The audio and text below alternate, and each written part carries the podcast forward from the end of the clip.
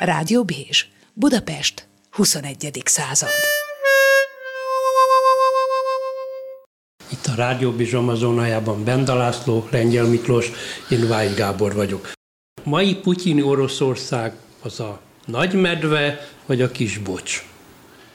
Hát én azt hiszem, hogy a kettő között kettő között, de semmiképpen sem nagy medve. Erre Biden is meglehetősen tapintatlanul figyelmeztette Putyin elnököt, de nem ő volt az első. Ezt már Obama megtette többször is, hogy közölte az oroszokkal, hogy Oroszország regionális hatalom, ha lehet nagy hatalomnak is nevezheti magát, de lényegében a globális ügyekben nincs igazi szerepe és befolyása, ehhez ugyan a katonai ereje megvan, de gazdasági és más tekintetben nem rúg bele abba a bizonyos labdába. És még akkor azt fűzném hozzá ehhez a csúcshoz, hogy láthatatlanul jelen volt egy harmadik birodalom is, éppen ez Kína szempontjából azért lehet érdekes, mert Kína az a birodalom, amelyik megmaradt a múlthoz képest. Tehát egy több ezer éves birodalom, ezekből ugye ismerünk többet is, de a kínaiak ma is egy óriási birodalom örökösei, hát most a kommunista párt irányításával.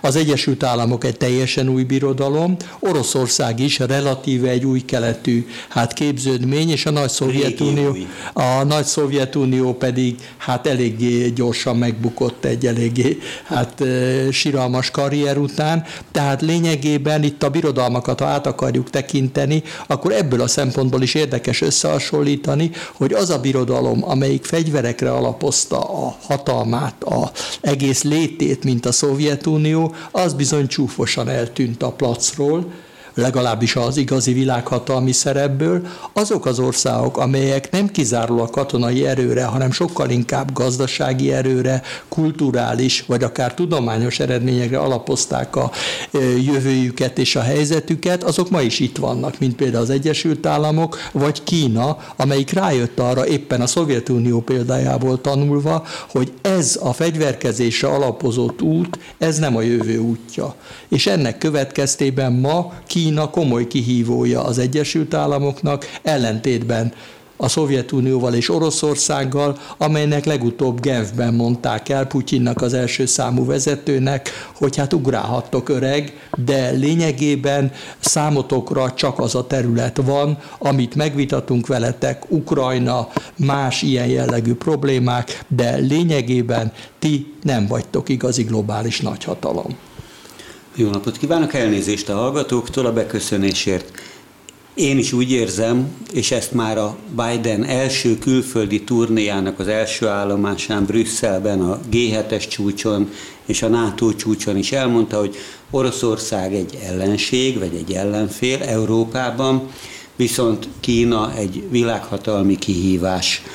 És azt hiszem, hogy ezt tükrözte még akkor is, hogyha Biden igyekszik visszatáncolni mindabból, ami Trump terhes öröksége volt, és leült face-to-face, szemmagasság, így mondják ezt a nyugati sajtóban Biden, Putyinnal, de semmilyen lényegi eredményre nem jutottak ezen a tegnapi Genfi rövidebbre sikerült, mint amennyire tervezték találkozón. Ezt tükrözte minden megnyilatkozásuk is, ahol Putyin konstruktívnak mondta, és tényleg ő lehetett a boldog attól, hogy visszafogadják a nemzetközi szintére, mint egy nagy hatalmat nevezzük ennek, de azon túlmenőleg, hogy a, a hazarendelt nagykövetek, meg egyéb kitiltott diplomaták visszatérhetnek az országba, inkább abban értettek egyet, hogy miben nem értenek egyet. Ehhez képest pozitívum az, hogy fontosnak találták ezt a találkozót, hogy folytatása lesz, ezen kívül még talán abban egyeztek meg, hogy majd szakértői szinten folytatják a nukleáris leszerelési tárgyalásokat és egyebeket, a kiber diplomácia vagy a kibertámadások elleni összehangolt akciókat, és tárgyaltak Ukrajnáról, amiben nyilvánvalóan nem értenek egyet, tárgyaltak Szíriáról, hogy ott humanitárius folyosókat nyitnak, de én azt hiszem, hogy az egésznek egy ilyen, hadd legyek diszkrét, fagyos, meglehetősen rideg, pragmatikus hangulata volt. PR volt, hogyha ezt el akarjuk mm-hmm. rövidíteni. Ami PR volt, Putyin volt PR, PR volt mindkét résztvevő számára, mind a kettő elsősorban a hazai közönségnek játszott. Ugye Putyinnak, ahogy Benda kolléga is mondta, ez most különösen fontos, mert választások elé néznek ősszel,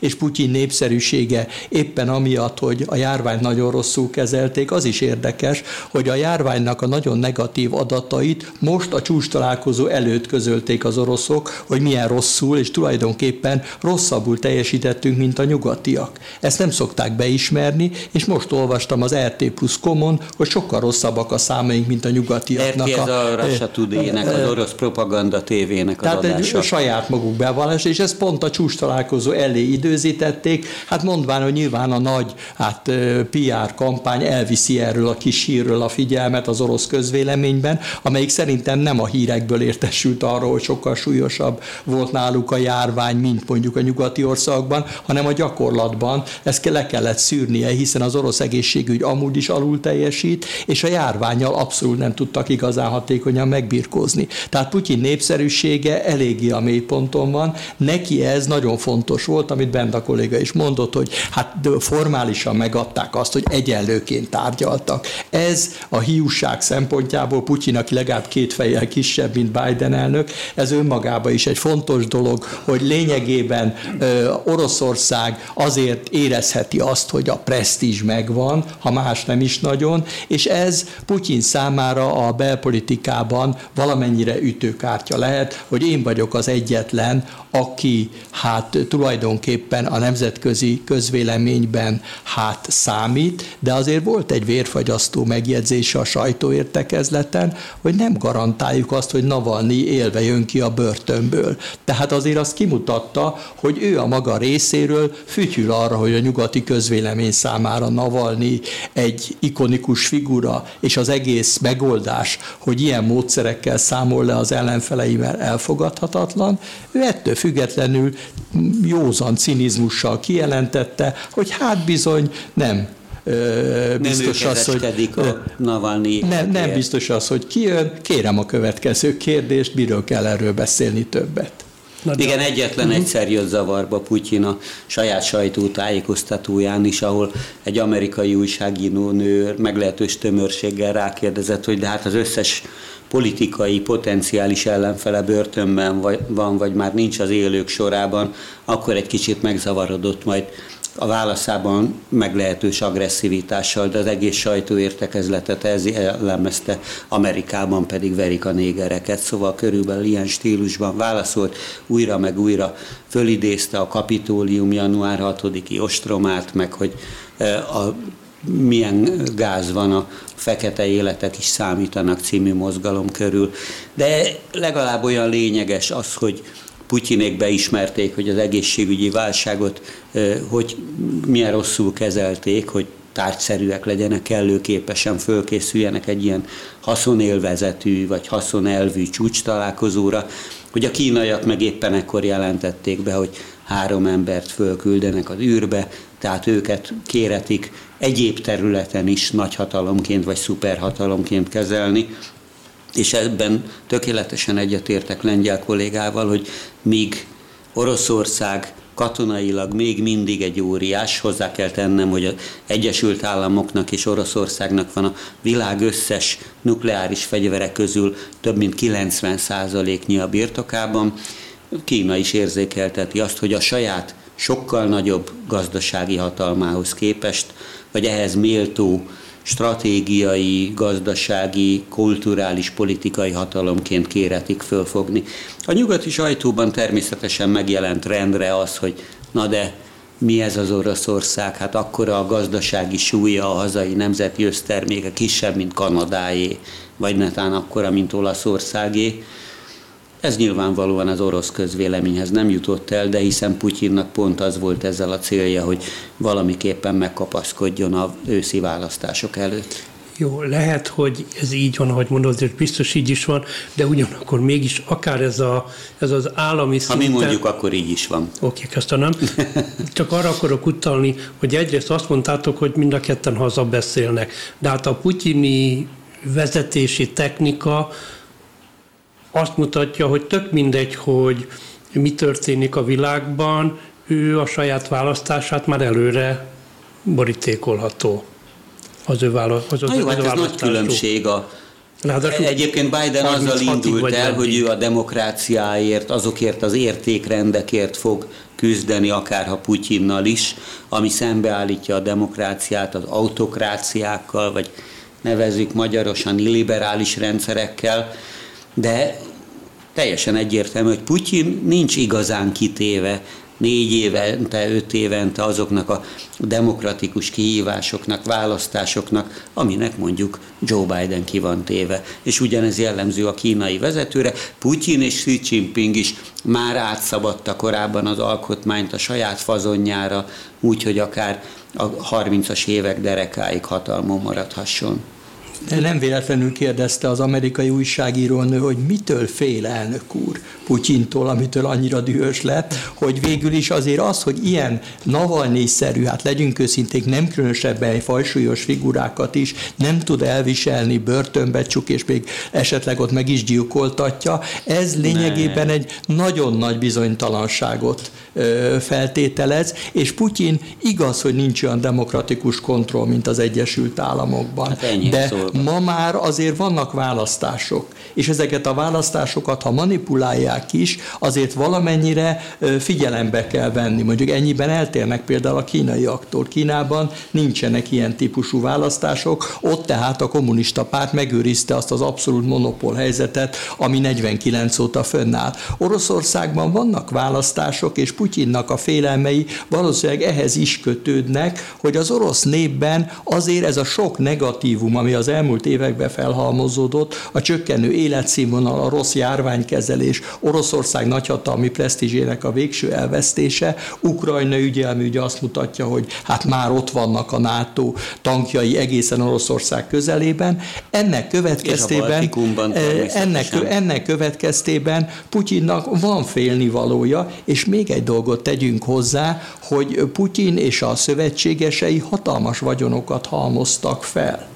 Na most, hogy mi lesz ezekkel a vagyonokkal egy esetleges váltás idején, ez abszolút bizonytalan. Hát ha visszaemlékszünk, hogy Jelcin után hogy jött Putyin, egy abszolút bizonytalansági időszak volt, és ennek következtében egyszerre csak szinte, mint a dobozból húzták volna elő a szinte alig ismert Putyin, aki egyszerre csak kiderült, hogy hát országos vezető lesz, és meghatározó figura abban az orosz közéletben, ahol még maguk az oroszok is alig-alig ismerték, hogy ki ez a figura, és az átmenetről érdekes módon szintén az RT plus com, tehát a hivatalos orosz sajtó most kezdik el közölni, hogy legalábbis vágyaik szerint egészen fontos emberek, mint Ruckoly egykori alelnök, közölték, hogy Jelcint a CIA irányította. Tehát lényegében most azt hozzák föl Putyin mellett, mint pozitívumot, hogy lám-lám, lehet, hogy nyakig ülünk a szószban, de Putyin elnök, ez legalább szuverén szósz. Ez a miénk.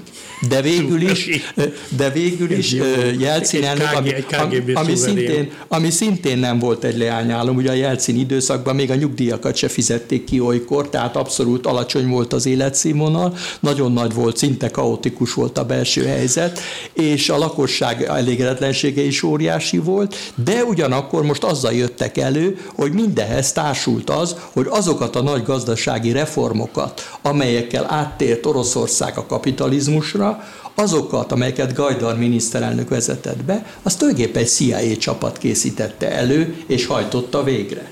Na most, hogyha ezt érdekes módon most tartják fontosnak közölni, majdnem 30 évvel az események után, pontosan az orosz-amerikai csúcs találkozó előtt.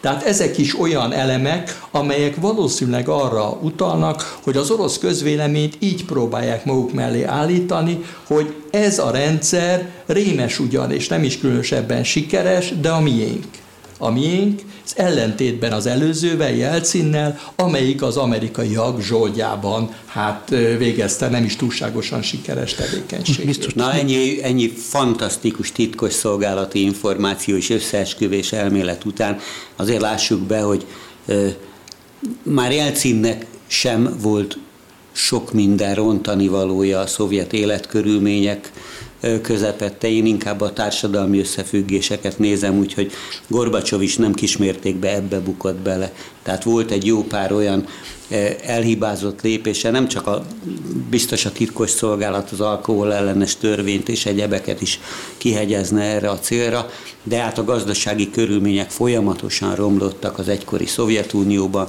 ez az overkill túlfegyverkezés, amit még a régenféle csillagok háborúja és egyebek, egy, egyéb elméletek kezdeményeztek, ez romba döntötte a Szovjetuniót, aminek sokszorosába került ugyanazt a haderőt föntartania, mint amennyi az Egyesült Államoknak. Egyébként ez a fajta hadászati verseny, vagy kivált kép a nukleáris téren, ami egyébként tegnap Genfbe is szóba került, hogy na ezen a téren azért mindenképpen tovább kell majd konzultálnunk, de már kivált kép a, a kiberbiztonságról, ez, ez továbbra is fönnáll. De hát egy katonai, mondjuk úgy, hogy óriás, vagy középóriás, de ugyanakkor gazdasági törpe ennyiben nem jelent olyan ellenfelet, mint Kína.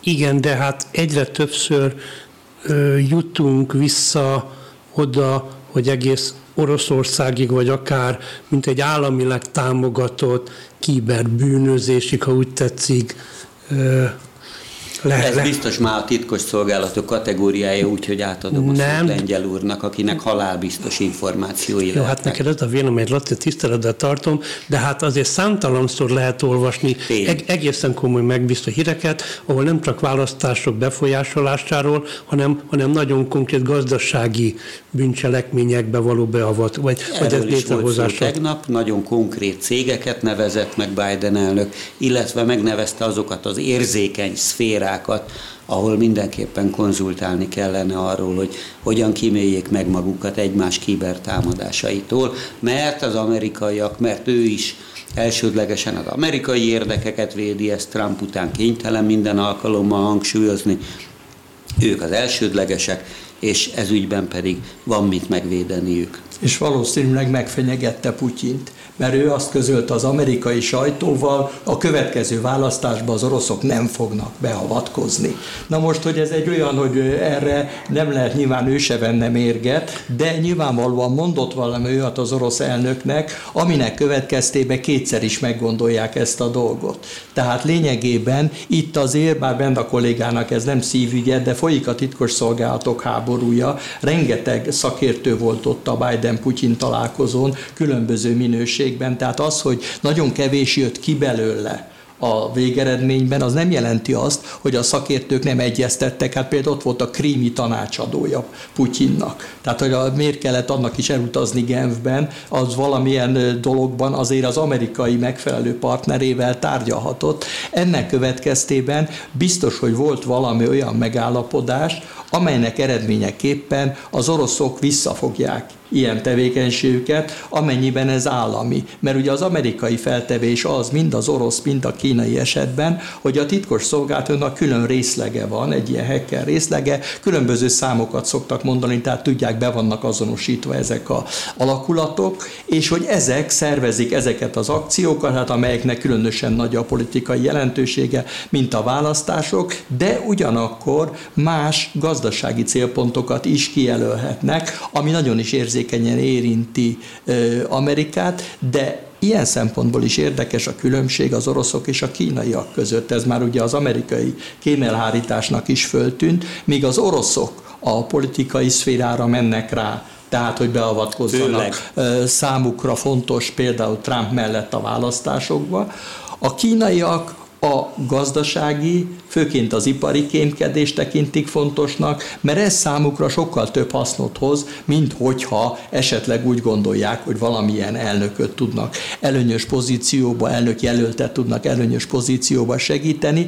Tehát én azt hiszem, hogy a kínaiak pragmatizmusa ilyen értelemben is sokkal hatékonyabb, és ezért is mondta az Biden elnök, aki hát Putyinnal együtt is megpróbálta Putyint is arról győzködni, hogy Kínával ez a szoros szövetség, ez nem áll orosz Oroszország érdekében, de én néztem a kínai visszhangokat, ők meg azért dicsérték meg Putyint, hogy kitart sziklaszilárdon amellett, Putyin nyilatkozta is a csúcs találkozó hogy soha ilyen jó kapcsolatunk nem volt a kínaiakkal, és most a kínaiak megdicsérték Putyin elnököt, hogy lám-lám kitartott emellett az álláspontja mellett, és nem állt be Biden mögé, ne felejtsük el, hogy Biden elsősorban azért jött Európába, hogy egy Kína ellenes nagy egységfrontot hozzon létre. Azt nem tervezte, hogy Putyin is belép, mert az nyilvánvalóan illúzió lett volna, de talán próbált esetleg távolítani Putyint ettől a nagyon szoros szövetségtől, de a kínai sajtó, amelyik ugye eléggé jól tükrözi a vezetés véleményét, megdicsérte az orosz elnököt, hogy kiállt és továbbra is fontosnak tartja a nagyon szoros együttműködést Kína és Oroszország között, tehát ilyen értelemben Bidennek, ha volt ilyen elképzelése, hogy lazítsa ezt a kapcsolatot, ez ebben az értelemben kudarcot vallott. Egy fél mondat nagyon lényeges félmondat hangzott el lengyel kolléga szájából, az, hogy oké, okay, Trumpal könnyebben kijöhetett Putyin, mert nagy barátjának nevezte, stb. stb., de mindkét olyan választáson, ahol fölmerült a gyanúja az orosz kiber beavatkozásnak, tehát a tavalyi és a négy évvel korábbinál is eléggé egyértelmű volt, hogyha volt ilyen beavatkozás, gyaníthatóan volt, az Trump érdekében, Trump mellett szólt, mert Trumpról jól sejthette az orosz diplomácia, vagy a kémelhárítás, vagy nem tudom milyen szervek, hogy Trump gyengíti a nyugati egységet is, vagy egyáltalán Amerika szerepét meg is történt, meg is tette a maga módján. Tehát ezek a fajta beavatkozások, ezek nyilvánvalóan merőben idegenek Biden-től, tehát okkal joggal lép föl. Benda a kolléga szemben. imádja a titkos szolgálatot, akkor egy fél mondatot Trump és, a, Trump és az oroszok kapcsolatáról. Állítólag a 80-as években Trump abban az ágyban aludt Moszkva egyik előkelő szállodájában, amiben Vladimir Ilyich Lenin és akkor az oroszok elküldtek néhány lengén öltözött hölgyet, hogy felvidítsák az akkor még üzletemberként ténykedő Ez is Trumpot, információ aki, lehet. aki ott is akart egy Trump tornyot építeni, amiből aztán semmi nem lett. Na most ezekkel a hölgyekkel Trumpot ö, ügyetlenkedett, majd pedig erről szóló videót hát bemutatták neki, és ezzel megalapozták azt a mély barátságot, amiről benne a kolléga tett említést, hogy Putyin és ö, ö, Trump között milyen szoros volt a kapcsolat. Ez a mély barátság egy ilyen megalapozott titkos szolgálati dossziénak volt köszönhető elsősorban. Mert hogy Trump annyira naív volt, hogy nem is sejthette, hogy ilyen veszélyeknek van kitéve. Hát azért elmúlt évtizedekből tudhatjuk a különböző amerikai leleplezésekből, hogy különböző olykor lengén öltözött női hölgyek milyen panaszokat emeltek Trumpal szembe, nem is sejtette, hogy Oroszországban ilyen kihívásnak lenne kitéve, de ezer szerencse, hogy lengyel kollégának ilyen halálbiztos információi vannak, ezért aztán nagy valószínűséggel besétált Putyin csapdájába. Lehet így, lehet úgy, de múlt héten is, meg előzőekben is, mikor szóba került ez a tegnapi csúcs találkozó előkészítés, akkor ti mondtátok, hogy a két ország legfőbb titkosszolgálati vezetői kezdték el az nyilvánvaló, az hogy nekik kell előkészíteniük. Nyilvánvalóan nem a protokoll részéről, nem a program megtárgyalása, hogy három rész hány órát fog tartani, mik a tárgyalási pontok, hogy az első, legelső részben csak a két külügyminiszter vesz részt, aztán jöhetnek a delegációk benne, a, az ukrán szakértő, vagy krími szakértő, a közel-keleti szakértő is már de amúgy teljesen triviális, hogy egy számtalan olyan körülményt kellett tisztázni, hogy még ha egy oroszok számára is ismerős helyszín volt, hiszen itt már több ilyen csúcs találkozót tartottak a Genfitó melletti Lagrange kastélyban, nevezzük így, vagy, vagy villában, de számtalan olyan kérdés van, amit nem árt jó előre tisztázni.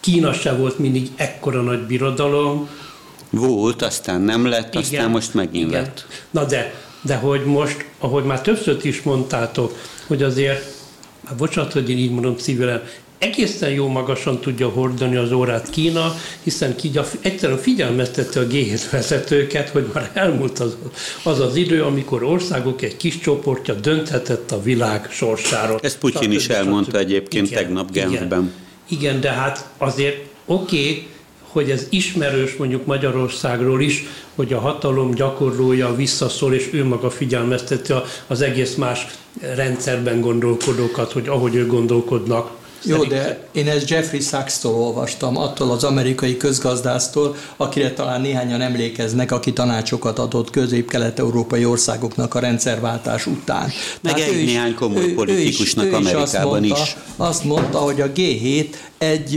úri emberek klubja, akik a gazdagok klubja tulajdonképpen, és lényegében ne nyilatkozzanak az egész világ nevében, hiszen nagyon sok ö, fontos problémát csak másokkal együtt tudnának megoldani. És ilyen értelemben szerintem, ha visszatérünk a Biden látogatásra, ezért is tűnik inkább PR akciónak az egész, mert lényegében fontos döntéseket nem hoztak, inkább csak felmutatta magát Biden elnök, hogy én nem vagyok Trump, és megpróbált Kína ellenes szövetséget létrehozni. Na most ez a Kína ellenes szövetség létrehozása már az Európai Unióval sem akadálymentes, és aztán azon kívül pedig sok problémával küzdik. És a kínai birodalom ilyen értelemben eltérően az amerikaitól mindig arra hivatkozik, hogy mi defenzív jellegűek vagyunk. Hiszen már Most az is első, megtette a tiltakozásában. Az első császár, aki létrehozta ugye ezt a kínai birodalmat, Shi Huang Ti, bár katona császár volt, de kezdetben ugye az volt az első nagy döntése, hogy a kínai falat föl kell építeni. Tehát, hogy lényegében meg kell védeni Kínát a külső katonai agressziótól. Ez egy más felfogás, mint az, hogy az Egyesült Államok például ott tartja a flottáját Kína mellett, tehát erről a kínaiak a maguk részéről még nem is álmodnak, és úgy tűnik, hogy legalábbis rövid távon ilyen célokat nem tűznek maguk elé. Tehát egy másik filozófia mozgatja a kínai birodalmat, és ezek a birodalomnak a folytonosságát maguk a kínaiak iszonyú fontosnak tartják, és azért ne felejtsük el, hogy Qin Shi Huangti császár óta, a, ugye 1911-ben bukott csak meg a kínai császárság. Tehát addig lényegében ők egy folyamatosságot tudtak felmutatni minden problémával Hát azóta együtt. is csak más színű a császár. És 11 és a 49, tehát a kommunista Kína kikiáltása között volt egy kis átmenet, amikor japánok is elfoglaltak nagy területeket, polgárháború, és, és, polgárháború és kiskirályok uralkodtak Kínában, de ettől függetlenül ők a folyamatosságot állandóan hangsúlyozzák, hogy ez olyan, mint például a római birodalom, ami megmaradt volna, tehát, hogy 2000 év után is ugyanazt a nyelvet beszélik, ugyannak a kultúrának az örökösei, és ráadásul ugye ez 1 milliárd 400 millió embert jelent magában Kínában, de Kínán kívül is, ugye hát több száz millió kínai él magában Na, az Egyesült... 60-70 millió, de nem, így hát azért kínai származású egyén jóval több, nem. ha úgy vesszük magában az Egyesült Államokban, Ausztráliában, tehát rengeteg olyan van. Főleg Dél-Kelet-Ázsiában. Például most, tényleg... hogy Quebec államban bevezetik azt, hogy a francia az egyetlen hivatalos nyelv, akkor gúnyosan megírták az angol szászlapok, hogy mit ugrálnak a franciák, a kínaiak már többen vannak Kanadában, mint ti. Hogy így van-e vagy se, nem tudjuk, mert ugye ott ezek a származási távozatok a vegyes házasságok miatt nagyon összekeverednek, de lényegében rengeteg kínai kivándorló van, például a fejlett országokban is, és ennek következtében Kínának a indirekt befolyása is nagyon nagy. De ha visszagondolunk, már Deng Xiaoping azzal indokolta meg, hogy miért kell kiengedni több százezer diákot külföldre tanulni, mert azt mondták neki, hogy öreg nem fognak visszajönni a diákok, csak a tizede. Mire mondta, hogy az is jó, ha a tizede visszajön. Másrészt a 90 százalék, amelyik kint marad, azért az kínai marad, nekünk jó partner lehet, üzletileg, kulturálisan, más tekintetben is, valamennyire ők is ö, kapcsolódnak az anyaországhoz, családilag mindenképpen. Ennek következtében a kínaiak ilyen szempontból is hosszú távú programot folytatnak, és ezzel szemben az amerikaiaknak ez az ellenszere, amit megpróbált Biden itt előadni Európában, ez meglehetősen gyengének tűnik így első pillanatban, nem tűnik különösebben hatékonynak. De hát majd meglátjuk, hogy milyen ki belőle. Itt sok részigazságot mondott a kolléga.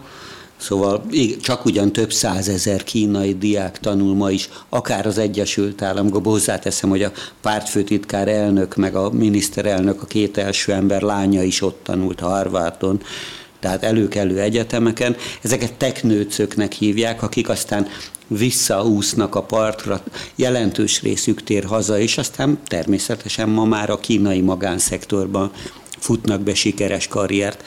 Ami ezt a Kína ellenes szövetség összekovácsolását illeti még egy pillanatra visszatérve Bidenhez, itt nem volt finoman szólva sem teljes egység sem a nato sem a G7-es csúcson belül. Macron elnök mondta, hogy kicsit színezzem a kedvetétekére mondani valót, hogy hát azért bocsánat, ez egy euróatlanti védelmi szervezet a NATO, de én, az én térképemen Kína nincs az euróatlanti térképen. Persze lehet, hogy az én mappámmal van valami probléma.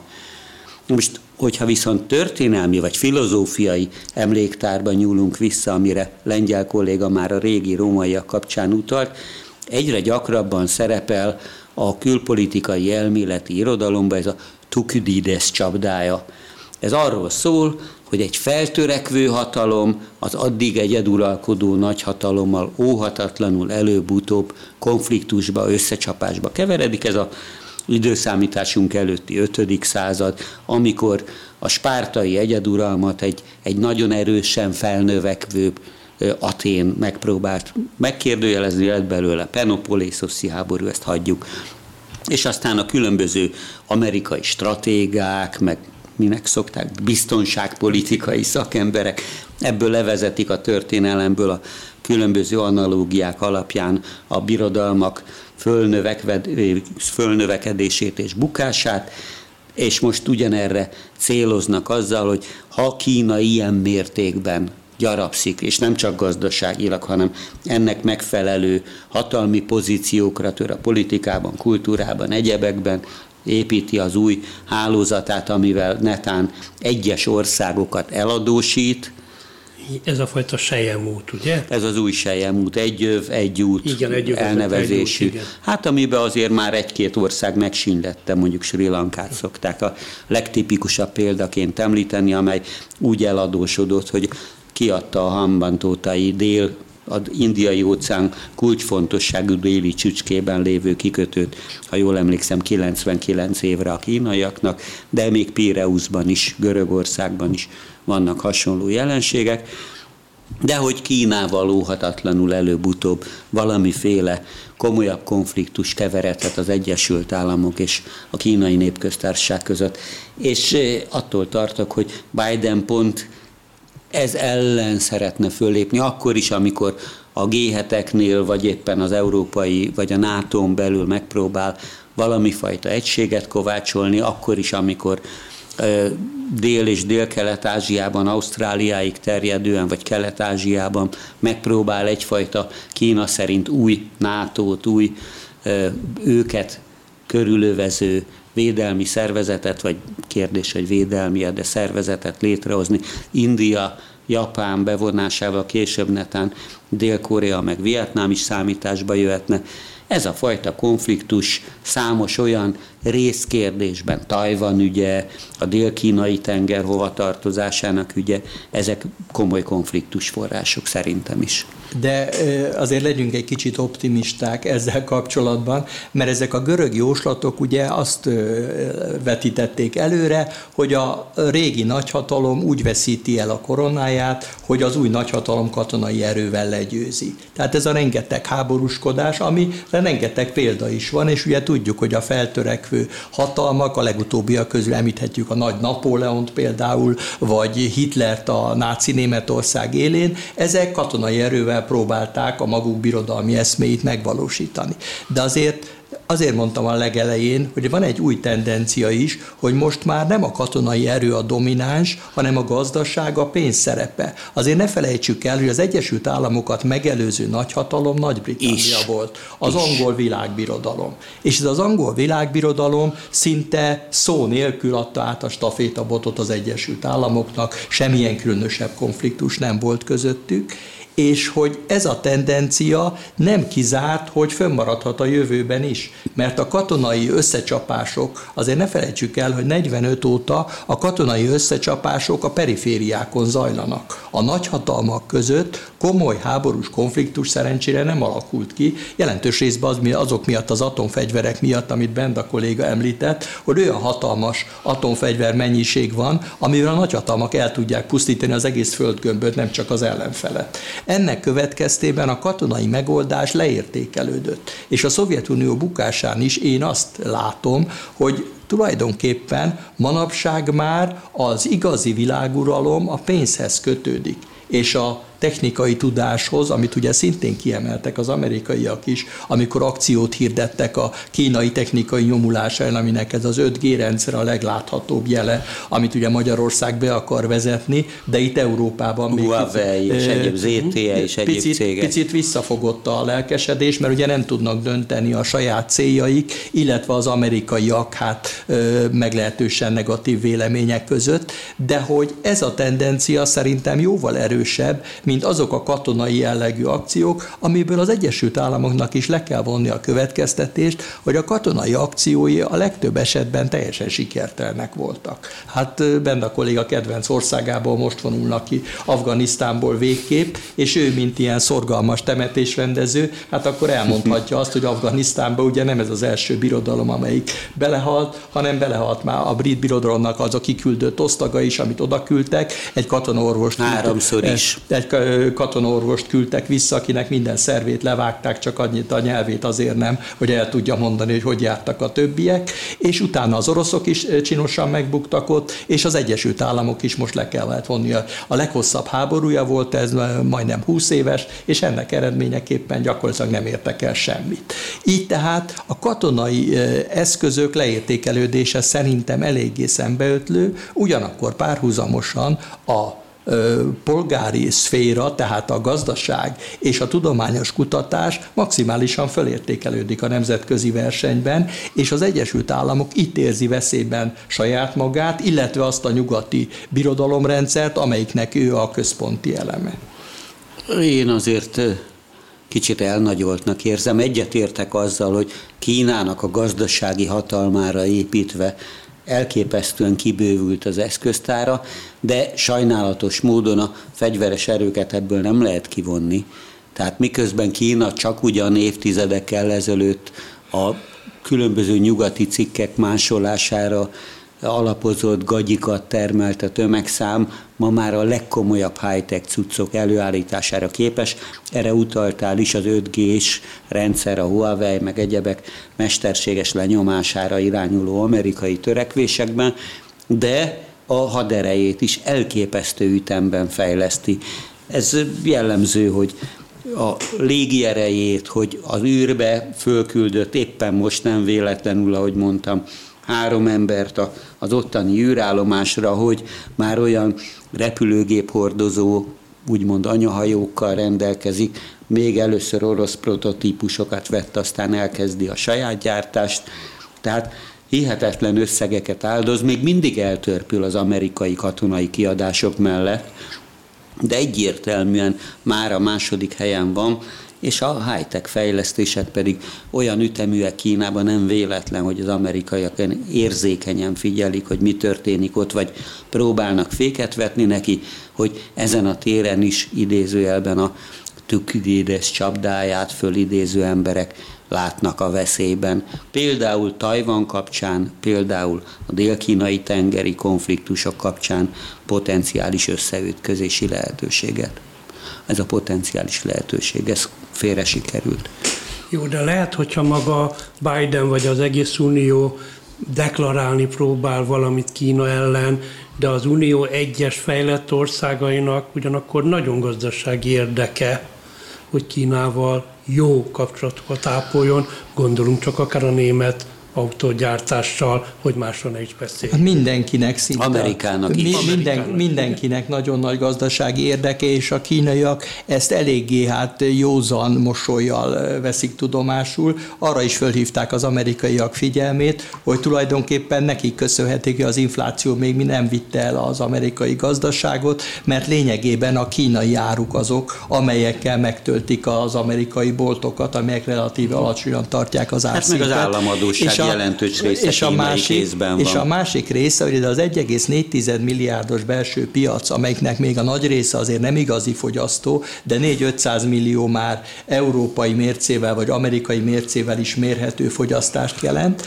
ezek hát mágnesként vonzák az amerikai ipart, mágnesként vonzák, amit említettél, a német autóipart, tehát ennek következtében ezek szavak, nyilatkozatok, tehát tulajdonképpen ott is PR folyik, és Merkel kancellár, amikor kancellár lett, elhatározta és meg is valósította, minden évben ellátogatott Pekingbe. Méghozzá nem egyedül, és nem csak néhány diplomata társaságában, hanem nagyon jelentős üzletemberi Más csapatot. Más Röder is megtette előtte, de ezt üzlet, figyelik üzlet, nagyon. Üzletemberi kap, ö, csapatot vitt magával, akik millió dologról tárgyaltak Pekingben, és ennek meg is lett az eredménye, és ugye ma hát Németország legfontosabb kereskedelmi partnere már nem Franciaország, nem is az Egyesült Államok, hanem Kína. De az, egész Európai, de az Európai Unió, Uniónak is az, Nagy-Británnak is az lett az első számú kereskedelmi partnere, tehát lényegében a tendenciák egyértelműen erre mutatnak, hogy a gazdasági érdekek Kína felé lökik a különböző országokat, és mondhat, amit akar Biden elnök, lényegében nem tudja őket ettől eltántorítani, sőt, hát néhányan már ugye eléggé cinikusan nyilatkoztak Biden érkezésekor, hogy papa 45-be a Marshall tervel jöttetek ide. Tehát rengeteg pénzt kaptunk, és így lett Európából újra a gazdasági hatalom, újra ebből lendültünk föl. Most szavakat kapunk és hát nyilatkozatokat, illetve azt, hogy tiltakozunk Kína ellen, amiből gazdasági hátrányunk származhat. Tehát lényegében itt nagyon komoly objektív ellenmondások vannak, és Macron elnök nem csak azt kifogásolt, amit bent a kolléga említett, hogy hát Kína nincs az én térképemben, mert ugye a NATO-nak hát itt Észak-Atlanti szervezetként ehhez nincs köze, hanem azt is, hogy hát a mi gazdasági érdekeink egészen mások, mint az Egyesült Államoké. Tehát hagyjanak minket kereskedni Kínával, mert ebből ebből nagyon is sokat profitálunk. Ilyen szempontból tehát ez a Kína ellenes szövetség sokkal inkább deklaráció marad valószínűleg, mint valóságos hát megállapodás, mert az amerikaiak nem tudnak semmi olyasmit letenni az asztalra, amivel igazán a maguk oldalára tudnák állítani az európai országokat. Azon túlmenőleg, hogy azért ez az amerikai, Európai Uniós viszonyrendszer sem egy ilyen teljesen egyértelműen alá-fölé rendelt viszony, mintha még ha mindenki, minden európai vezető is tisztában van az erőviszonyokkal.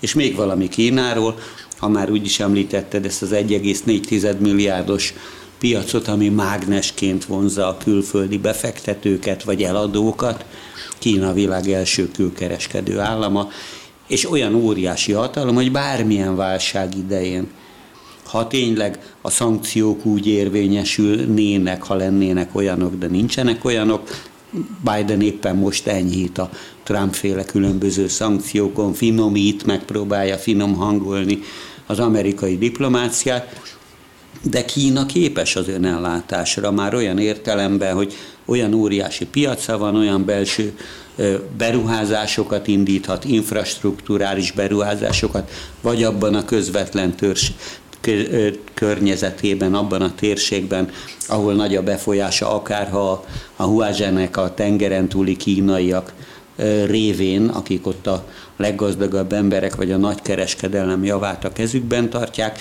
amivel függetleníteni tudná magát a világgazdaságtól, ha akarná, miközben inkább stabilizáló tényező volt a legtöbb közelmúltbeli válság idején. Jó mutatja mindez a chip hiány. Ugye tudjuk, hogy az egész világon most nagy chip hiány bontakozott ki, ami miatt autógyárak leálltak, jól tudom, Magyarországon is. És akkor ö, fölvetődött a kérdés, hogy hát hogy lehet ezt megoldani, mert a chip hiány ugye azzal kezdődött, hogy Trump elnök szankciói, például eltiltották a kínaiakat rengeteg chipnek a beszerzésétől, mondva, hogy a stratégiai érdekeket sért. Erre hogy reagáltak a kínaiak? Teljesen új programot dolgoztak ki, x milliárd yuanért, amit nem merek fejből idézni, de lényegében egy saját chip ágazat létrehozására, vagy hát van egy saját ágazatuk, de 50%-át a világ chip importjának azt Kína hajtja végre, tehát lényegében meghatározza az importban a szerepük, és ezt le akarják vinni fokozatosan 10%-ra, és a saját belső kapacitásaikkal akarják ezt pótolni, és nem csak az átlagos csippeknél, hanem a legfelső kategóriában is, mert Trumpnak a szakértői voltak annyira ravaszak, hogy a legfelső kategóriára mondták ki a legnagyobb tilalmat, tehát hogy azt gondolták, hogy leginkább akadályozza majd Kínát az előrejutásban. Most maximálisan fejlesztik ezt a kategóriát is, és megpróbálnak a csipekből önellátókká válni. Hát ez csak mondjuk a program az 2025, 2025-ben lesz ebből valami, de ennek ellenére még ezek a szankciók is úgy mutatnak, hogy tulajdonképpen az ellenkező hatást érik el. Amerika megpróbálta ezzel lelassítani Kínának a fejlődését, és ehelyett felgyorsította a chip kutatást és a csipekre való milliárdokat a kínaiaknál, mert ameddig meg lehetett ezeket venni Amerikától, addig nem fárasztották magukat a kutatással. Most viszont, hogy nincs alternatíva, most maguk ráállnak erre, és ez egy nagyon veszélyes perspektívát jelenthet az Egyesült Államoknak, amelyik éppen a technológiai fejlődésben akarja megfogni Kínát, ha sikerül. Egyébként ugyanezt teszik a különböző kínai vezető cégek, amelyek eddig ki voltak. Össze van nőve az Egyesült Államok és Kína gazdasága, jelentős mértékben rész, ilyen-olyan beszállítások, egyebek. Tehát azok a kínai cégek, amelyek most hogyha az amerikai bolykott ilyen-olyan tilalom érvényben marad, akkor a saját Android rendszerüket építik ki a következő generációs telefónia fejlesztéshez, és ezen elég komoly előrelépést Na de hát közben el. amerikai világmárkák is Kínában gyártatják a komplett eszközpartjukat. Ez számtalan dolgot, és nem csak Kínában. Éppen ezért a támogatottsága is ennek a Kína ellenes programnak az Egyesült Államokban nagyon vegyes hiszen ezek a nagy cégek, az Apple és a többiek, ezek maximálisan profitálnak abból, hogy a kínai, kínai piacon tudják olcsóban megtermeltetni a saját termékeiket, és ráadásul most már az értékesítésben is a kínaiak nagyon jelentős szerepet töltenek be. Ilyen formán ez lényegében megosztja az amerikai közvéleményt is, de Biden ilyen értelemben valószínűleg folytatja azt, amit Trump elkezdett a belső nyomásra. Lényegében a válságért valakit hibáztatni kell, és egy ilyen bűnbakkeresés keretében próbálják meg Kína ellen kiátszani ezeket a lapokat, de ez valószínűleg inkább a gyengeség jele, mert az erőjele az lenne, hogyha maguk produkálnának például egy 5G rendszert, amivel azt mondhatnák az európai partnereknek, hogy ne a Kína kínait használt, hanem az enyémet. Na most hol van ez az 5G rendszer? Amennyire tudom, még nincs. Legalábbis nincs abban a stádiumban, hogy ezt a gyakorlatban használni lehetne. Ennek következtében, és itt visszatérhetnénk az elejére, hogy Biden útja sokkal inkább PR utazás volt, mint valami fajta konkrétumokat hát begyűjtő világtörténelmi vállalkozás, és azt mutatja, hogy az amerikai elit továbbra is eléggé koncepciók nélkül próbálkozik a világgazdaságban és a diplomáciában is, de azért sokkal realistább módon, mint ahogy ezt Trump tette. A számtalan példát lehetne, egy kuriózumot hadd tegyek csak hozzá, hogy a, világ legnagyobb félvezető és csípgyártója egy TSMC betű nevű Hongkong, uh, tajvani, tajvani cég, egy Morris Chang alapította és vezette cég, amely Kínában elképesztő beruházásokat eszközölt az ottani, akkor még olcsóbb munkaerőt is kihasználván, de tényleg százezreknek ad munkát azon kívül, hogy otthon is meglehetősen aktív. De amikor jöttek a Trump-féle tilalmak, ez a politikus, akit elnökök, mármint tajvani elnökök örömmel ölelnek kebelükre és fényképezkednek vele, azonnal bejutott Trumphoz, és ott is egy nagy beruházást ígért, azt hiszem, hogy Arizonában tán, Arizona államban, hogy majd ő ott sertepert élni fog. Ugyanakkor nyilván most ilyen haláltáncot vagy kötéltáncot lejt, hogy mi maradhat meg a kínai beruházásaiból, hogyha itt a, az izomkodás tovább folyik az Egyesült Államok és Kína között. Rádió Bézs, Budapest, 21. század.